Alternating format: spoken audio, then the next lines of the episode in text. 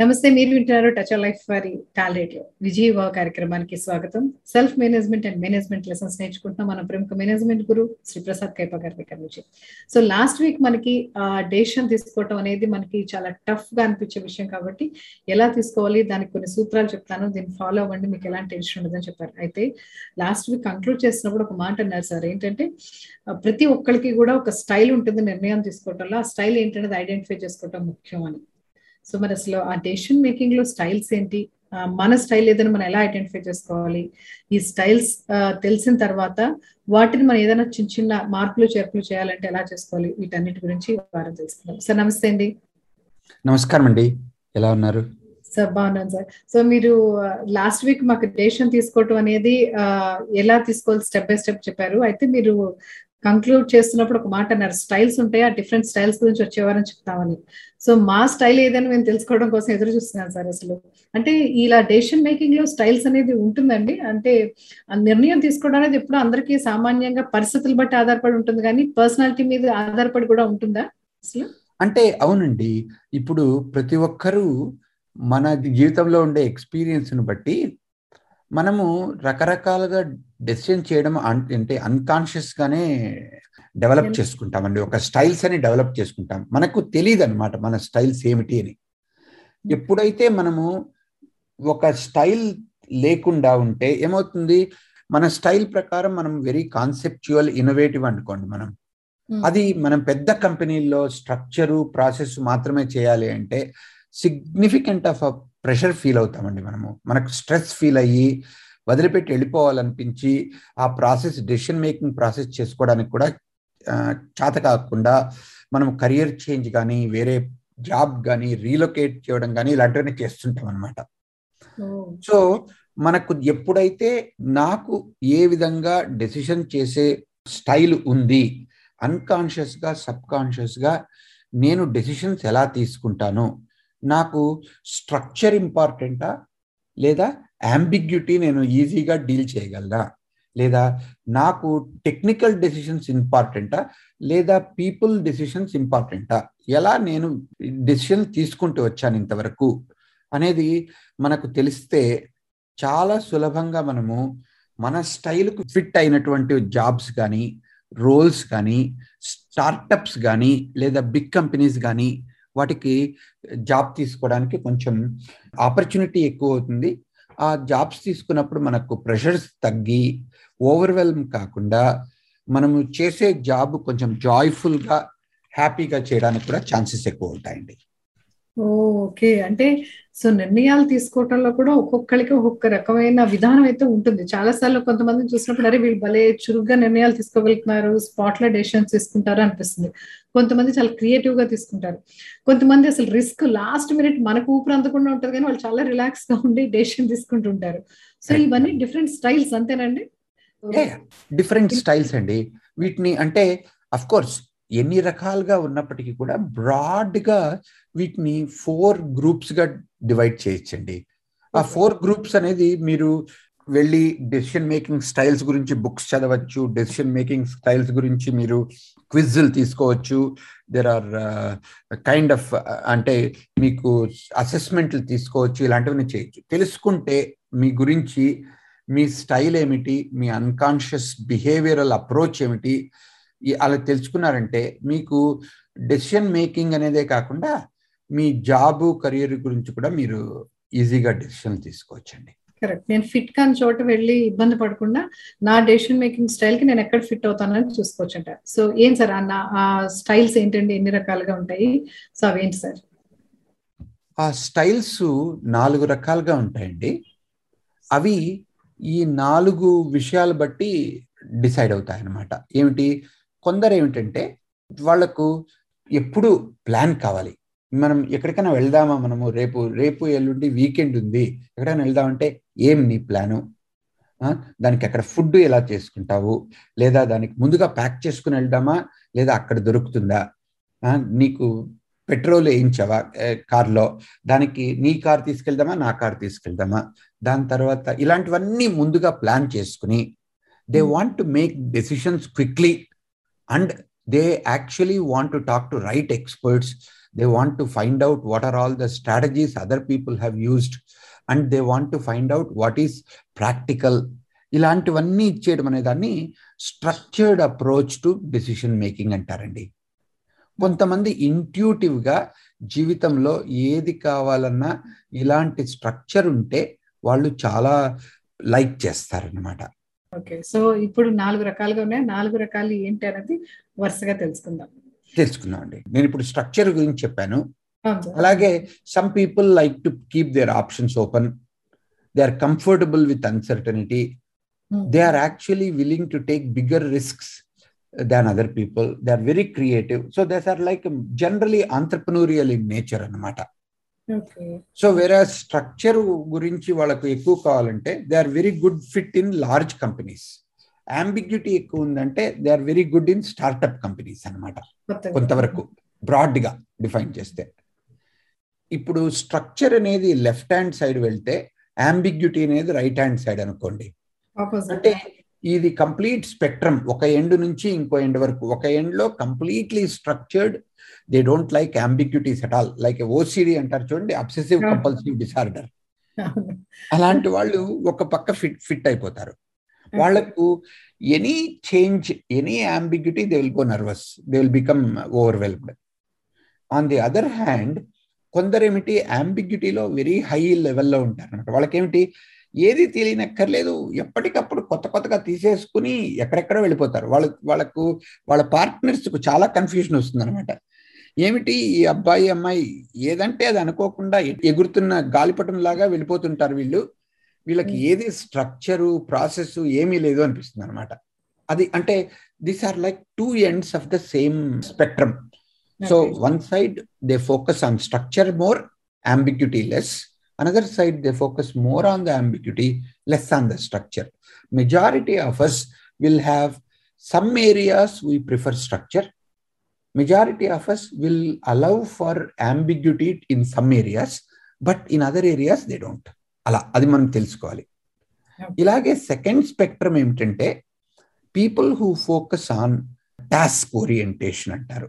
దానికి other side of the spectrum is called a people orientation so if people are focused on desire to be right or desire to get the results or they want to focus on uh, data information. They want to make the best decisions to be made. And they will do what is right whether they don't care about whether other people agree or not.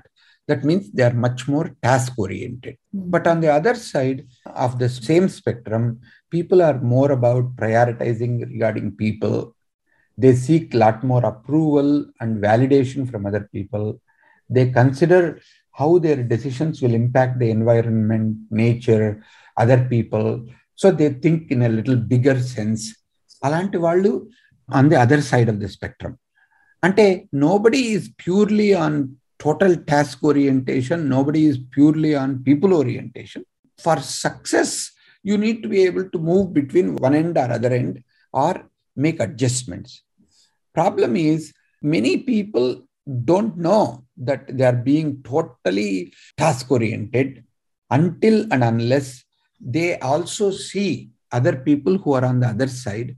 So once you see where you are on the spectrum and how you look at these two structure versus ambiguity task orientation versus people uh, people orientation if you put these two spectrum together then we end up with uh, four styles anamata analytical is high ambiguity and they tolerate high ambiguity and they are totally task oriented.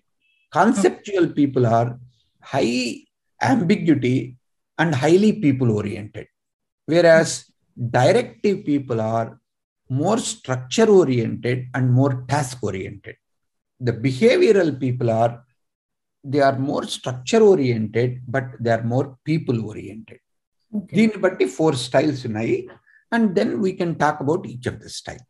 Okay. So ఇప్పుడు మనం వాళ్ళ style ఏంటి అన్నది తెలుసుకుని వాళ్ళు దానికి అనుగుణంగా వాళ్ళకి కావాల్సిన ప్రొఫెషన్లోకి వెళ్ళటం అన్నది లేదా వాళ్ళు వాళ్ళు వాళ్ళు అంచనా వేసుకోవడం అనేది చేయగలిగినప్పుడు ప్రశాంతంగా ఉండగలుగుతారు ఫస్ట్ డెసిషన్ తీసుకోగలుగుతారు అంటే ఏమిటి? ఇప్పుడు నేను let's say I'm a very ambiguity oriented person I know that that's why I started this company but I know I need a structure oriented person. I need a decision oriented person. I need a behavioral oriented person if I want my company to be successful. Hmm. So, any company, any team will require all the four kinds of people, Andy, to be extremely successful. Yeah. They not only need to have all the four people, they need to be self aware that they have a particular style of decision making and they also need to appreciate and respect other kinds of decision making type people. When they do that it becomes a lot easier ఇది ఇది important అండి. ఎందుకంటే చాలా సార్లు ఏంటంటే ఒకటి first ఇప్పుడు నా నేచర్ ఒకటి నేను చాలా స్ట్రక్చర్డ్గా ఉండటం డెసిషన్ తీసుకోవటం అనేది నా నేచర్ అయినప్పుడు దీనికి కాంట్రాస్ట్గా ఉండే టీంని ని నేను పెట్టుకున్నప్పుడు ఆ బ్యాలెన్స్ అవుతుంది. ఎక్కడ వాళ్ళు వాళ్ళ ఇన్పుట్స్ నా ఇన్పుట్స్ అన్ని కూడా బ్యాలెన్స్ అవుతాయి ఒకటి. రెండు పక్క వాళ్ళు తీసుకునే నిర్ణయాన్ని మేబీ ఇది పేరెంటింగ్లో కూడా చాలా ఇంపార్టెంట్ ఏమో అనిపిస్తుంది నాకు మీరు చెప్తున్నంత సేపు. చాలా సార్లు మన పిల్లలు తీసుకు నిర్ణయం తీసుకునే శక్తిని మనం చాలా కంపేర్ చేస్తే ఒక పిల్లాడిని ఒక పిల్లాడిని వాడు చూడు చాలా పర్ఫెక్ట్గా డెసిషన్ తీసుకుంటాడు. నువ్వేమో లాస్ట్ మినిట్లో తీసుకుంటే ఇట్లా కంపేర్ చేస్తూ పిల్లల్ని మనం చాలా బాధ పెడతామేమో అనిపించింది నాకు ఇప్పుడు. సో వాళ్ళ స్టైల్ ఏంటి? ఓకే నిర్ణయం తీసుకోవడం వాళ్ళ స్టైల్ ఏంటి? ప్రతి విషయంలో ఎలా ఉన్నారని పేరెంట్స్ కనుక అర్థం చేసుకోగలిగితే పిల్లాడి నేచర్ ఇది అని మనం ఒప్పుకుని యాక్సెప్ట్ చేయగలిగితే అక్కడ కాన్ఫ్లిక్ట్ ఉండదేమో అనిపించింది సార్. మీరు చెప్తున్నాను సేపు నాకు ఫస్ట్ పేరెంటింగ్ ఆస్పెక్ట్లో కూడా ఆలోచించాను నేను అది. అవునండి.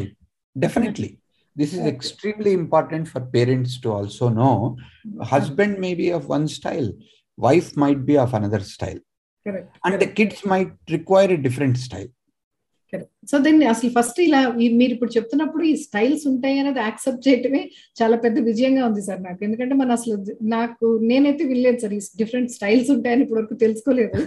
కాబట్టి. ఇది తెలిసినప్పుడు ఏమవుతుందంటే ఇప్పుడు యాక్సెప్ట్ చేయడం ఈజీ అవుతుంది పీపుల్ అందరినీ కూడా. నా చుట్టూ ఉన్న వాళ్ళని కూడా మేబీ ఇది వాళ్ళ స్టైల్ ఏమో నేను యాక్సెప్ట్ చేయగలుగుతాను కదా కరెక్ట్గా? కరెక్ట్ అండి. ఆ-. స్టైల్స్ అన్ని వన్ బై వన్ చెప్పండి సార్. తెలుసుకోవాలని ఉంది మాకు. Are two kinds of uh, decision making అండి.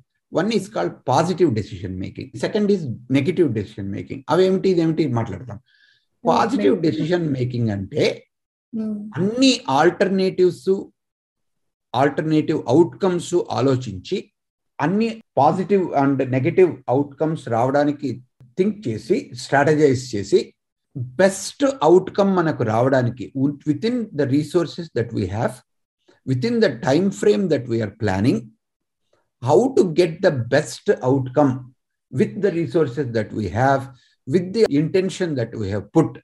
That is called positive decision making. Negative decision making entante, don't think about all the negative things.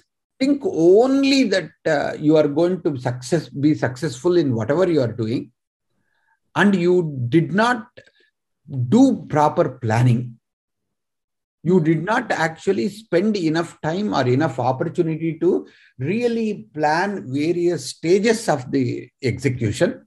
And you execute on it is called a negative decision making అంటారనమాట చాలా సార్లు negative decision మేకింగ్లోనే ఉంటారు చాలా మంది. So అవును. ఎందుకంటే ఆ నిమిషానికి ఇక్కడ తోచింది వేరే కన్సిడర్ చేయకుండా ఆ పర్వాలేదు ఇట్స్ ఓకే అవే సర్దుకుంటాయనో లేకపోతే అప్పుడు చూసుకుందాం అప్పుడు వచ్చినప్పుడు ప్రాబ్లం వచ్చినప్పుడు చూసుకుందాం అనో వీటన్నిటిని దాటేస్తూ వెళ్ళిపోతాం ఈ స్టెప్స్ అన్నిటిని మేము. అవునండి. అక్కడే decision making becomes decision making not only makes or breaks a leader decision making can also make or break an organisation అంటే ఏమిటి? If you make a right decision నువ్వు మీ కాంపిటీటర్స్ కంటే తొందరగా నీ ప్రోడక్ట్స్ తయారు చేసి రిలీజ్ చేసి ఆ ప్రోడక్ట్ ఫీచర్స్ మిగతా వాళ్ళ కంటే మంచి మంచి ఫీచర్స్ మంచి యూనో ప్రైస్లో అవైలబిలిటీ చేసినట్లయితే it can propel your company and your product to higher and quicker successes very quickly. If you don't do that it will reduce the company value it will reduce the brand value it can have negative impact on its marketing it will have negative impact on the customers minds. So the worst thing a leader can do is either to make a bad decision or to make no decision at all. So నిర్ణయం తీసుకోవటం అనేది అంత సులువైన పని అయితే కాదని అర్థమైందండి. And లీడర్గా ఉండటం అనేది ఇంకా అసలు సులువైన పని కాదు. ఎందుకంటే ఎవరైనా తీసుకునే నిర్ణయాన్ని సరైనది అవును కాదు అని విమర్శించడం అవ్వచ్చు లేదా దాన్ని ఎగ్జిక్యూట్ చేయడానికి ఒక టీం మెంబర్గా ఉండటం అనేది కొంచెం సులువైన పని ఏమో కానీ నిర్ణయం తీసుకోవటం అనేది ఆ స్టేజ్లో నిలబడి నిర్ణయం తీసుకోవటం అనేది చాలా బాధ్యతాయుతమైన ఇది. సో దాన్ని కరెక్ట్గా తీసుకోవడానికి ఈ సైన్స్ అర్థం చేసుకోవాలి. అండ్ ఇదే ఇప్పుడు మీరు చెప్పినట్టు సెల్ఫ్ మేనేజ్మెంట్లో మనకి మన లైఫ్లో కూడా ఇవే అప్లై అవుతాయి సూత్రాలు. అంతే కదా సార్? సో మన జీవితంలో కూడా కొన్ని నిర్ణయాలు తీసుకోవడానికి జాబ్ మారటం అవ్వచ్చు లేదా ప్రమోషన్కి అడగాల వద్దా అవ్వచ్చు. ఇలాంటివన్నీ నిర్ణయాలు తీసుకోవడానికి కూడా మనం ఈ స్టే ఈ సైన్స్ ఏదైతే ఉందో దీన్ని ఫాలో అయ్యామంటే నిర్ణయాలు తీసుకోవడం అనేది స్ట్రెస్ఫుల్గా ఉండదు. అండ్ అది కొంచెం మనల్ని భయపెట్టే విషయంగా కూడా ఉండదు. కరెక్ట్ అండి.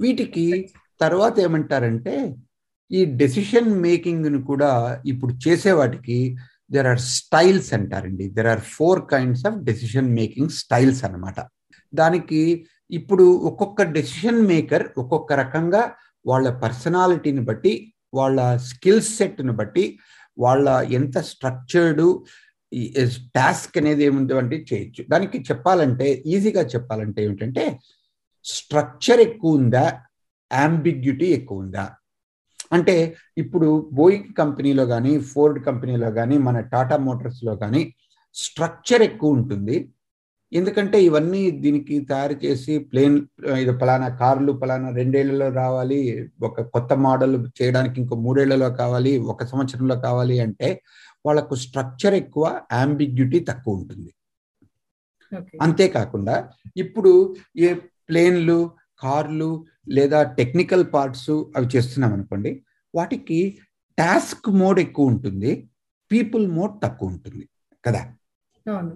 అంటే people social interactions task technical ఇది ఈ రెండు. సో ఇప్పుడు మనం ఒక మేట్రిక్స్ తయారు చేసామంటే ఇది ఫోర్ స్టైల్స్ ఏమిటి అంటే ఒకటి అనలిటికల్ డెసిషన్ మేకింగ్ స్టైల్ అండి. కొందరు ఏ విధమైనటువంటి ఉద్యోగం తీసుకోవాలన్నా సరే లేదా టీం మెంబర్స్తో ప్రాజెక్టులు ఇచ్చేయాలన్నా కూడా వాళ్ళు అన్ని అనలిటికల్గా చేస్తారు. అంటే ఏమిటి?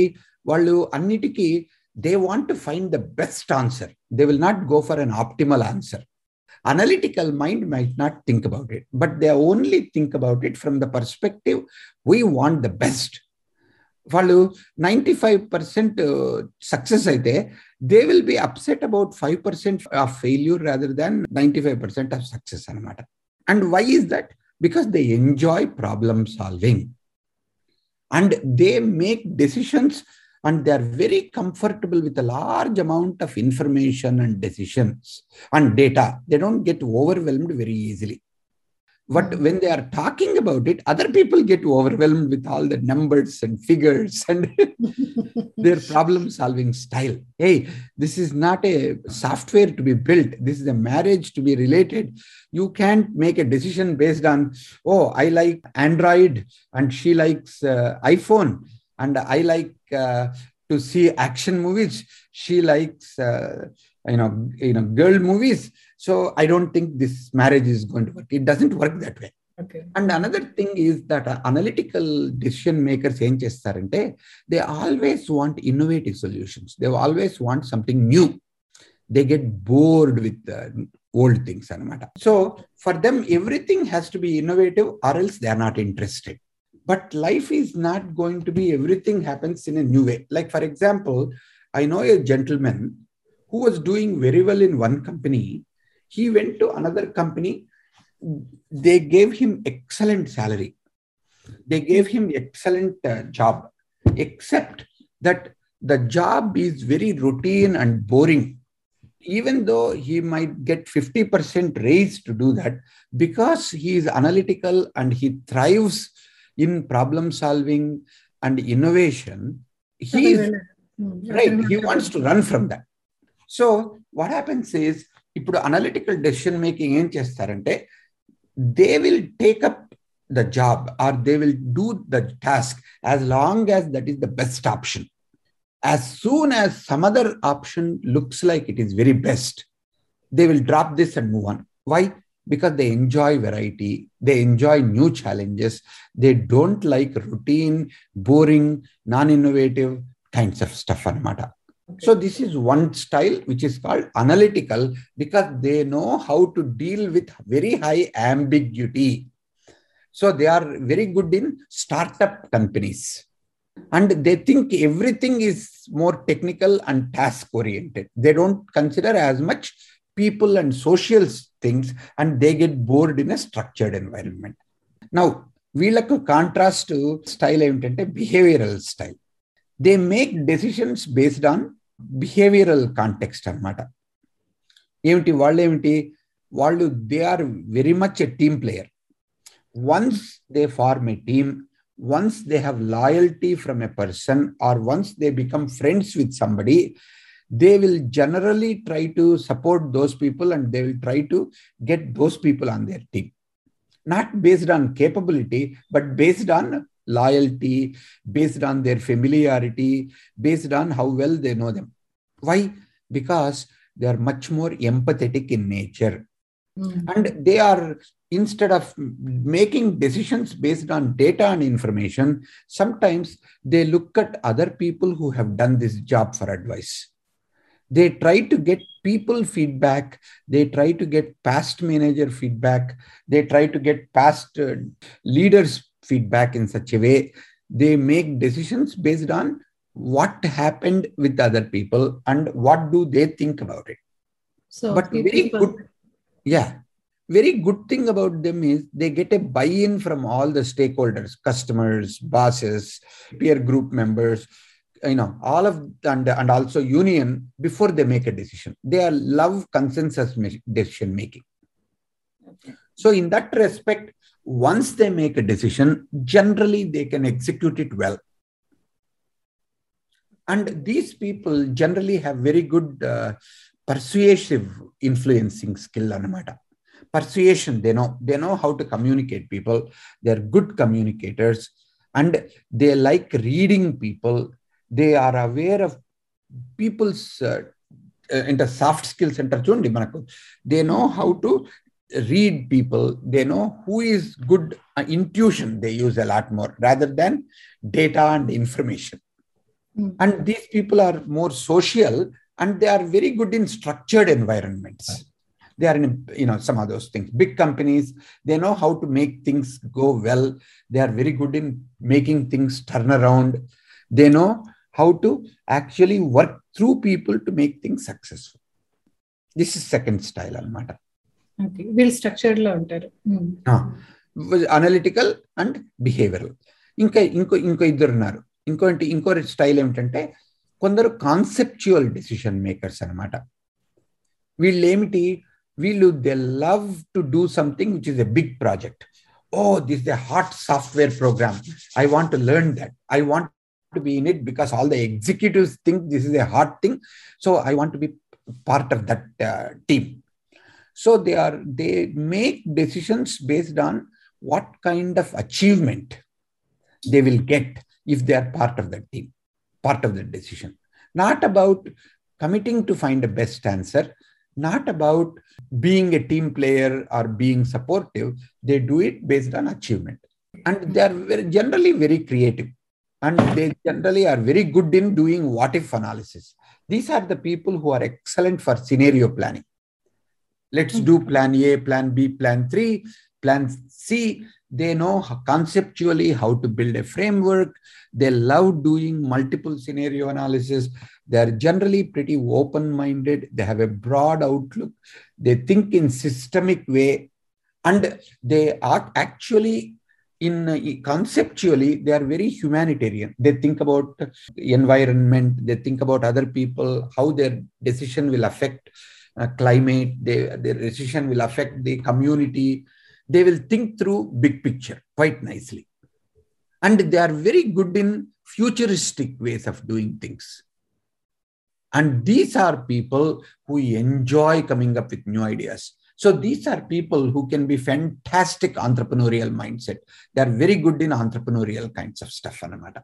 Oh okay బాగా నిర్ణయం తీసుకోవటం బట్టి కూడా నేచర్ బట్టి కూడా చాలా బాగుంది సార్ ఇది ఎక్స్ప్లెనేషన్ ఓకే ఇంకా ఎందుకంటే వీళ్ళు they know how to deal with ambiguity quite well and they also know how to deal with people and social context quite well so they build their stuff based on you know what you call enjoying the ambiguity and enjoying how to get people to work with them and create a future for them.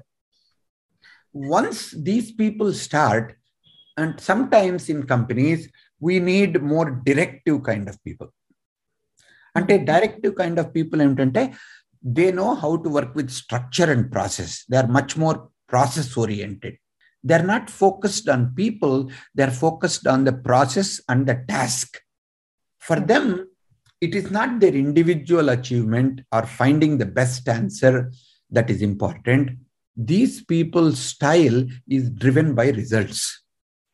They focus on rules, procedures, and processes much more than what an individual needs or what somebody else needs. Mm-hmm. So, what happens is they become generally very aggressive in nature. and mm. they like to make the decisions by themselves and they want everybody else to execute those decisions rules ప్రకారం వెళ్తున్నాం కదా rules ప్రకారము లేదా they think they may be very intuitive in their mind But whatever they do, they want to make it according to the processes and rules and regulations. They want to make sure. And one good thing about them is also that they, they react very quickly. They make changes quickly. And they don't like to dwell on something. They just very quickly make decisions, run with it, work with it. And they're very strong verbal communicators. And once they make the decision, they will inform people. They won't necessarily keep other people in the loop while they are making the decision. They are not the people who will go ask others for advice and listen to everybody and make a decision. They will inform others once they make the decision.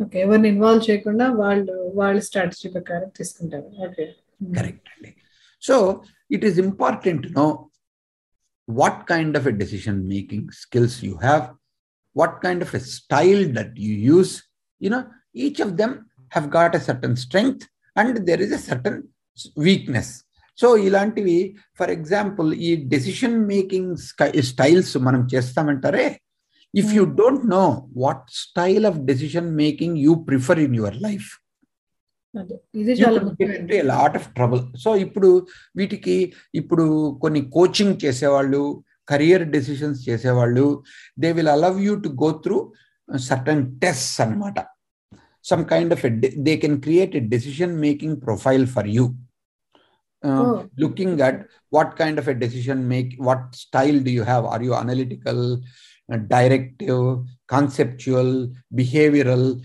Once you know what style you are, then you may be able to make some changes based on the job, based on the context, based on other things also. So that's also possible. So once you like, once you come up to this, you might be able to check out on the internet, check out with the career uh, people, the consultants, read books to know or there are things which are decision making style క్విజ్లు అలాంటివన్నీ ఉంటాయన్నమాట మీకు you may some of them you may have to pay some money some of them they may be available for free they will but you can find out what it is and you can learn from it and you can actually become successful knowing how you make what is your comfort zone then you can make things much better so ముందర మన decision మేకింగ్లో మన style ఏంటి అసలు మన స్వభావం ఏంటి అనేది అంచనా వేసుకోవడానికి ప్రాథమికంగా మనం చేయాల్సిన పని అండి కరెక్ట్ అండి. మనకి మన డెసిషన్ తీసుకునే అంటే మన స్కిల్ ఎట్లా ఉంది అని తెలుసుకున్న తర్వాత అడాప్ట్ చేసుకోవడానికి మనం చేసే జాబ్తో అవ్వచ్చు లేదా మనం తీసుకున్న ప్రాజెక్ట్ అవ్వచ్చు ఈ స్టైల్ని అడాప్ట్ చేసుకోవటం ఎట్లాగా దానికి కావాల్సినట్టు అనుగుణంగా మార్చుకోవడానికి మనం ఎలాంటి పర్సనాలిటీలోకి డెసిషన్ మేకింగ్ పర్సనాలిటీలోకి వెళ్ళాలి అనేది ఆలోచించుకుని తెలుసుకుని మనం అలా అడాప్ట్ చేసుకోవడానికి ట్రై చేయాలి. సో అదర్వైజ్ కాన్ఫ్లిక్ట్ ఉంటుంది ఇప్పుడు అక్కడ ఇక్కడ కూడా. సో మ్యాచ్ అవుదా ప్రాజెక్ట్కి మన డెసిషన్ మేకింగ్ స్టైల్ మ్యాచ్ అవ్వకపోవచ్చు. సో ఇది వచ్చినప్పుడు అనవసరమైన కాన్ఫ్లిక్ట్ వస్తుంది అండ్ మనకు కూడా కన్ఫ్యూజన్ ఉంటుంది టెన్షన్ వస్తుంది యాంగ్జైటీ వస్తుంది ఇవన్నీ వస్తాయి. అర్థమైంది సార్. సో ముందు మన అసలు మన స్టైల్ ఏంటనేది అర్థం చేసుకున్న తర్వాత సో మనం ఎందుకు కొన్నిసార్లు చాలా సార్లు ఏమవుతుందంటే వేరే వాళ్ళు ఇట్లా డెసిషన్ తీసుకోగలుగుతున్నా నేను ఎందుకు సరిగా నిర్ణయం తీసుకోలేకపోతే ఇట్లా మనల్ని మనం ఖర్చు చేసుకుంటుంటాం చాలా సార్లు బ్లేమ్ చేసుకుంటాం. మనం అర్థం చేసుకోకపోతే ఇది కూడా మేబీ అది ఒక స్టైల్ ఇది ఒక స్టైల్. నాది కూడా ఒక స్టైల్ అని మనం ఒప్పుకోగలిగితే దీంట్లో అప్పుడు చేంజెస్ చేయడం అనేది నెక్స్ట్ స్టెప్ అవుతుంది సార్. అదర్వైజ్ లేకపోతే ఎప్పటికప్పుడు నేను కరెక్ట్గా లేను అని నన్ను నేను బ్లేమ్ చేసుకున్నంత సేపు నేను ఎప్పుడు మార్పులు అయితే చేసుకోలేను కదండి. కరెక్ట్ అండి. వేరే వాళ్ళని చూసి కంపేర్ చేసుకుని మనం అట్లా తీసుకోకలేదు. ఇది మన స్టైల్. ఏంటి మన స్టైల్ అనేది మనం కరెక్ట్గా నిర్ణయం అర్థం చేసుకోగలగాలి మన డెసిషన్ మేకింగ్ మనం అర్థం చేసుకోగలిగితే మన స్టైల్ ఏది అని దానికి అవసరమైన చేంజెస్ కూడా తీసుకుని మనం చేయొచ్చు అనమాట లేకపోతే చాలా కష్టం అవుతుంది ఓకే. సో మనం డెసిషన్ మేకింగ్ అనేది ఎంత ఇంపార్టెంటో డెసిషన్ మేకింగ్లో మన స్టైల్ ఏంటనేది అర్థం చేసుకోవడం కూడా అంత ఇంపార్టెంట్ అవునండి. బాగుంది sir. So thank you so much అండి. సో నిర్ణయం తీసుకోవటం అనేది ఎంత ముఖ్యమైనదో ఆ నిర్ణయం తీసుకోవటంలో మన స్వభావం అనేది కూడా ఒకటి ఉంటుంది. దాన్ని అర్థం చేసుకోవాలనేది కూడా మాకు అర్థమైంది. So thank you so much sir so అసలు ఈ స్టైల్స్ ఉన్నాయన్న విషయం కూడా మాకు అవగాహన చాలా మందికి ఉంటదేమో అని నాకు అనిపిస్తుంది. ఎందుకంటే నాకు కూడా తెలియదు సో మన స్టైల్ ఏంటంటే ఐడెంటిఫై చేసుకుని మనం ఎక్కడ ఫిట్ అవుతాం? ఒకవేళ మనం అనవసరంగా వేరే వాళ్ళతో కంపేర్ చేసుకుని మనం మనం తక్కువ చేసుకుంటున్నామా? ఇవన్నీ కూడా తెలుస్తాయి ఫస్ట్ ఈ స్టైల్ ఐడెంటిఫై చేసుకోవటం వల్ల. అండ్ నెక్స్ట్ ఇందాక నేను మొదట్లో చెప్పినట్టు పేరెంటింగ్లో అవ్వచ్చు లేదా ఫ్యామిలీలో అవ్వచ్చు లేదా జాబ్లో అవ్వచ్చు వేరే వాళ్ళని యాక్సెప్ట్ చేయడం కూడా చాలా ఈజీ అవుతుంది అనిపిస్తుందండి. సో ఏంటంటే ఓకే ఇది వాళ్ళ స్టైల్ అవ్వచ్చు. ప్రతి ఒక్కసారి ప్రతిసారి ఏమనిపిస్తుంది అంటే టీమ్ లీడ్ కావచ్చు లేదా ఇంట్లో ఫ్యామిలీ హెడ్ ఎవరైనా ఉంటే నా ఇష్ట ప్రకారం మిగతా అందరూ కూడా ఇట్లా నేనేమనుకుంటున్నానో నా స్టైల్ కరెక్ట్ దీని ప్రకారం మిగతా వాళ్ళందరూ కూడా ఉండాలి అని ఒక చిన్న ఇగో ఎక్కడో వస్తుంటది. సో దాన్ని బట్టి మనం వేరే వాళ్ళని నువ్వు తప్పు తప్పు అంటుంటావు. సో అప్పుడు వాళ్ళ స్టైల్లో వాళ్ళు నడవని వచ్చినట్టు కాకుండా అవుతుంది కాబట్టి సో డెఫినెట్గా మనం ఎదుటి వాళ్ళ స్టైల్ రెస్పెక్ట్ చేయడం అనేది అలవాటు చేసుకోవాలని అనిపించింది సార్ ఫస్ట్ నాకు. మీరు ఇంతసేపు ఈ స్టైల్స్ అన్ని చెప్తున్నప్పుడు.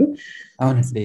మేబీ అది కూడా ఒక బలమేమో కదా. ఫ్యామిలీలో ఒకళ్ళు చాలా స్ట్రక్చర్డ్ డెసిషన్ తీసుకున్నప్పుడు ఒకళ్ళు మేబీ ర్యాండమ్గా అప్పటికప్పుడు డెసిషన్స్ తీసుకునే వాళ్ళు ఉంటే రెండింటిని బ్యాలెన్స్ చేసుకోవచ్చు కూడా మేము maybe I think you have summarised it very well yeah మీరు చెప్తున్నది అంటే వేరే రకంగా అన్వయిస్తుంటే కూడా ఐఎమ్ థింకింగ్ త్రూ మీరు చాలా బాగా అండర్స్టాండ్ చేసుకున్నారు. మీరు ఇంతకుముందు వినకపోయినా కూడా వీటిని గురించి you are getting excited about it I'm very happy thank you sir thank you so much అండి. సో మళ్ళా వచ్చే వారం మీరు ఏం చెప్తారని ఎదురు చూస్తుంటాం. అండ్ ఈ వారం మాకు టాస్క్ ఏంటంటే ఫస్ట్ మా స్టైల్స్ ఏంటని మేము ఐడెంటిఫై చేసుకోవటం. అండ్ మా చుట్టూ ఉన్న వాళ్ళు కూడా స్టైల్స్ ఏంటి అని నాకైతే ఒక హోంవర్క్ అనిపిస్తుంది సార్ ఫస్ట్ నేను నా చుట్టూ ఉన్న వాళ్ళందరూ డెసిషన్స్ మేకింగ్లో వాళ్ళ స్టైల్ ఏంటి అనేది అర్థం చేసుకోవడానికి ప్రయత్నం చేస్తాను నేను తప్పకుండా. అవునండి. అది చాలా ఇంపార్టెంట్. నేను ఒక్కడిని తెలుసుకుని ఆర్ నాకొక్కటికి తెలుసుకుంటే మిగతా వాళ్ళకి తెలియకపోతే నేను రైట్ మిగతా వాళ్ళు తప్పు అనే అభిప్రాయం వస్తుందండి. That becomes trouble. అందుకోసం మనకు నాలుగు స్టైల్స్లో ఎవరున్నారు మన చుట్టుపక్కల. దాని తర్వాత మన మన గ్రూప్లో మన ఫ్యామిలీలో లేదా మన టీంలో ఏ స్టైలు మిస్సింగు? ఆ మిస్సింగ్ కావడం వల్ల ఏమి మిస్ అయిపోతున్నాం మన డెసిషన్స్ చేయడంలో అనేది ఆలోచించడం చేస్తే మనకు స్ట్రెంగ్త్ వీక్నెసెస్ బాగా అర్థమవుతాయండి. So our decision making becomes very strong as a team or as a family or as a group that is most important అండి. అందుకోసమే నేను ఈ డెసిషన్ మేకింగ్ స్టైల్స్ గురించి సపరేట్గా మనము డీటెయిల్డ్గా అండర్స్టాండ్ చేసుకోవాల్సి వచ్చింది.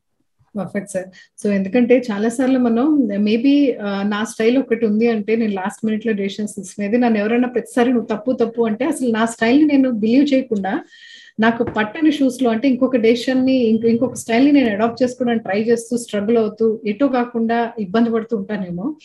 సో ఫస్ట్ మనం మనం ఆ పని చేయకూడదు లేదా ఇంకొకళ్ళు మన అలా ఏదన్నా అంటున్నా కూడా మనం తీసుకోకుండా ఇది నా స్టైల్ ఏమో నేను స్టిక్ ఆన్ అవ్వగలిగితే బాగుంటుంది. సో చాలా మంచి వాల్యుబుల్ పాయింట్స్ చెప్పారు sir thank you so much so వచ్చే వారం మళ్ళీ మీరు self management and management lessons మాకు ఏం నేర్పిస్తారని ఎదురు చూస్తుంటాం. Thank you so much for your time అండి యూర్ వెల్కమ్ అండి.